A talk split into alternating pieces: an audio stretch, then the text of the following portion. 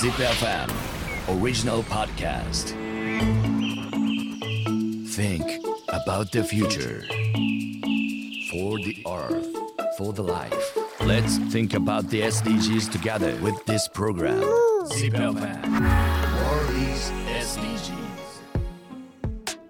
やっぱりそのパレスチナの人たちっていうのはものすごく大変な生活をしているっていうのが、まあ、今よく分かりました。で、まあ、そういう中でやっぱり彼女は女性支援っていうのをししようということで立ち上がって今ここでビジネスをしてるんだけれどもさあじゃあ彼女のビジネスは今うまくいってるのかどうなのかっていうところを聞いてみたいと思います。So once understand、uh, the situation environment for the ladies especially in the Palestine very hard.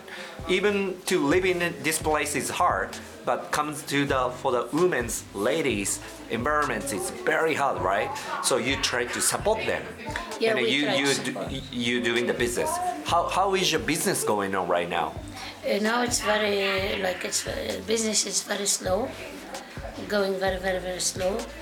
Maybe just we hope we can find people who's like design something. They are designer or uh, volunteers people to help uh, us outside the country. Then we can have more chance to sail outside.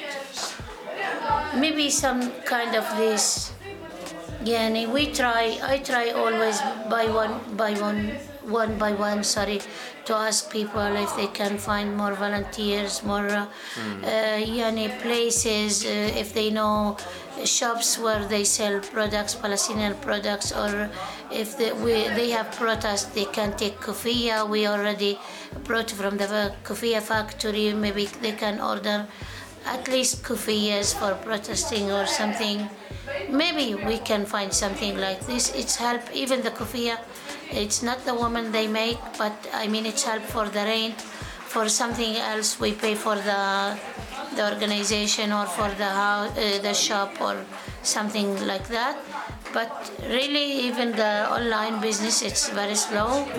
I think not many people interested in that because the uh, I feel the economy after uh, after Corona affected everyone and the people they care about the money now how to spend their money because they feel they need it for later they it's good lesson for them to learn by Corona but we still even with all this we still suffered before and uh, it's more heavier than uh, for us now. As you can see sitting the whole time we, i didn't do any business but i mean again we need people to understand what we are doing here what we need from them. I know it's not tourism place it's not uh, yani rich uh, wealthy place to to live or something like that. But when people they are coming here at least if they don't i can understand. Maybe they don't have money i cannot force them to buy. But at least live, uh, just listen to the people. And maybe by you i can find more customers. Or more, more people they are interested to do sh- uh, to do the uh, shopping or to buy stuff because as a woman i've suffered a lot even with the shopkeepers because when they saw you sitting with me they are jealous. They thought i'm taking the whole money from your wallet or it's from your bank account. Really this is what they believe and they fighting uh, me with that, for that. But again it's uh, life it's uh, not everything in the life is money but you need it as a under occupation. You need it for sure we have kids we have uh, yeah we are normal people like what people they need we are also need. But we i cannot look for fancy car or something. I ju- we look just to to do our living and this is enough. I understand. Okay. Yeah えーまあ、今あのここのビジネスの状況というところを伺ったんですけども一言で言うと非常に厳しいと。でやっぱりコロナっていうのはさまざまなところにあの影響を与えていると思いますけどもあのこことて例外ではなくですねやっぱりものすごいあの人も減ってでビジネスも全部がこうスローダウンして厳しいっていうのとあとやっぱり多くの人に興味を持ってもらえてないっていうところがもうすごく大変そうですよね。だからオンラインビジネスとかも一応やってるんだけれどもそっちも全然やっぱり動かないしで売り上げが立たなければ、まあ、ビジネスとしてやっていかないやっていけないわけじゃないですか。別に彼女はファンシーなカーが欲しい。要はゴージャスなランボルギーニが買いたいです。そんな夢があるわけじゃなくて目先の生活をしていければいい。別に何も高価なものが買いたいんじゃなくて当たり前の生活が送れるだけの暮らしができればいい。でもそれにはもちろんやっぱある程度のお金は必要だよそれそうですよね。でそれをするのもやっぱ大変な状況だから非常に厳しい、まあ、そんな中でビジネスの話をするのであればやっぱりソースが足りないっていう。だって彼女はね今、まあ、自分でなんとかここまで来てやってるわけですけどじゃあアパレルブランドだったりとか物を売るっていうことを言えばもっと素敵なチームがいればやれることあるかもしれないですよね。優秀なデザイナーがいるとか販売戦略マーケティング PR を考える人間だったりとかっていうリソースも全部ないわけですよ。全部自分たちでやらなきゃいけないわけですよ。だからそういう中にやっぱりあのそれこそ売り子さんも全部自分がやらなきゃいけないわけですよ。リソースが限られてるからやっぱもう限界がありますよね。そういう中でビジネスを成長させるという意味ではビジネス的なノウハウっていうのも欲しいし。それを助けてくれるようなボランティアの人たちがいてくれれば嬉しいしやれることは本当にたくさんあるんでどんな形でもボランティアでもあの自分たちの状況を助けてくれてる人がいればものすごく嬉しいなっていうふうにおっしゃってました。あとは気の毒だったのはこんな素敵な活動してんのに全部お前が猫ばばしてお金持ってってんだろって言われることとかもあるんだって。うん。だからまあうんなんか寂しいよね。本当にまだまだ解決しなければいけないことだらけなんですがもう一つ加えてやっぱり彼女はこのイスラエル・パレスチナ問題の、えー、一つのホットな場所でもあるヘブロンというところにいます、まあ、ここはあのー、いろいろイスラエル側から物を投げたりとかなんかいろいろ嫌がらせとかをされる場所でもあったりとかすると、まあ、ここはちょっとジェネラルなイスラエル・パレスチナ問題になっていきますけどもここで暮らすことの大変さみたいなところもねちょっとせっかくなんで伺っていきたいと思います。So you living in Hebron this is a very special place compared to the other places in Palestine is that hard for you to do the business I mean to have the general life in Hebron because this is a very occupied area by the Israeli. How is the life and the situation in here? Uh, first, I do the business. It's uh, we are here. We are. Uh,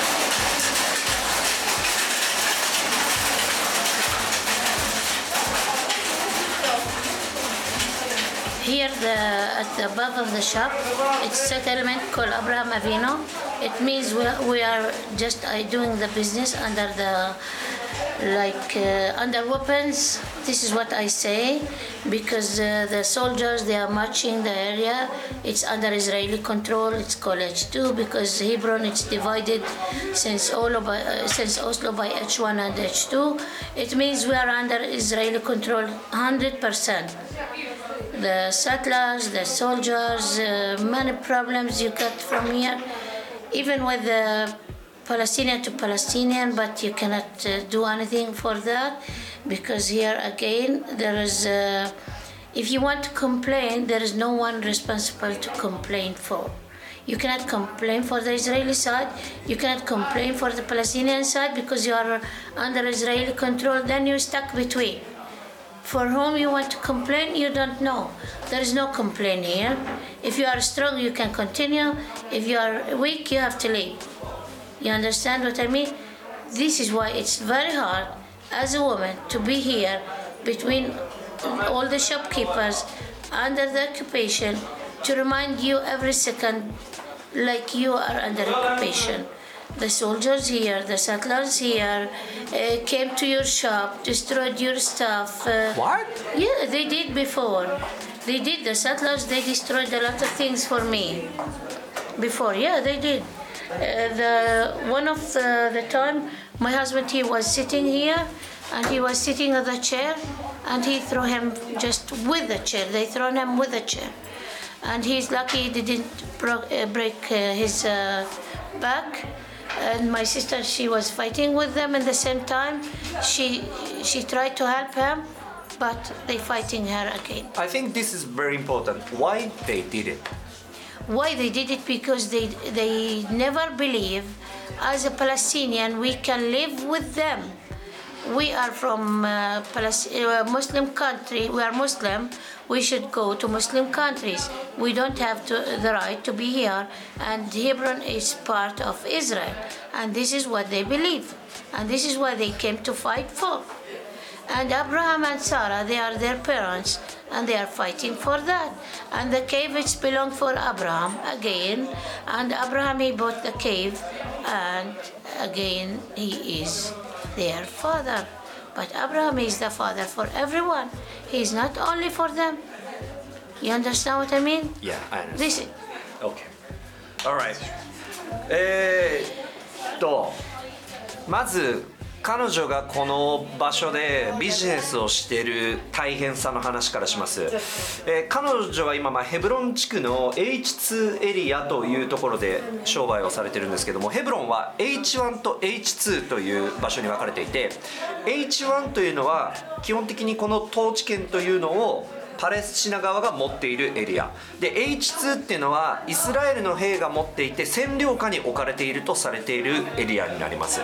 で、えーこの H2 というところは、まあ、いわゆるその入植地ですからうーんイスラエルの人たちイスラエル地ユダヤ人の人たちがここに自分たちの土地だっつって住んじゃってるわけですね。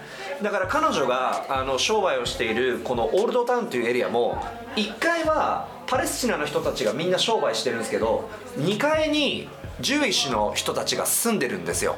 で時に、まあ、有名な話が上からこう物を投げてくるから、まあ、それを防ぐためにこうネットが張ってあって嫌がらせをこう防ぐためのこういうネットも、えー国際的なあの援助や補助によって作られてる実際来ると見れるんですけどで上になんかペットボトルだったりとかゴミとかがバーって乗ってるみたいな絵があるんですけどもっとひどいのはある時旦那さんがあのこのお店であの見守りをしていたと。したら入植者の、えーイスラエルの人たちがダーッとやってきて自分の店のものとかを全部こうなぎ倒して店をくちゃくちゃにしてったと。で自分が座ってたまあ怪我しなかったから良かったもののもうみんなこの辺でこう暴れていって店をくっちゃくちゃにされたっていう経験があって嘘と思うじゃないですか。僕これでもね見たんですよ自分のこの目で。同じシチュエーションが起こっているのが。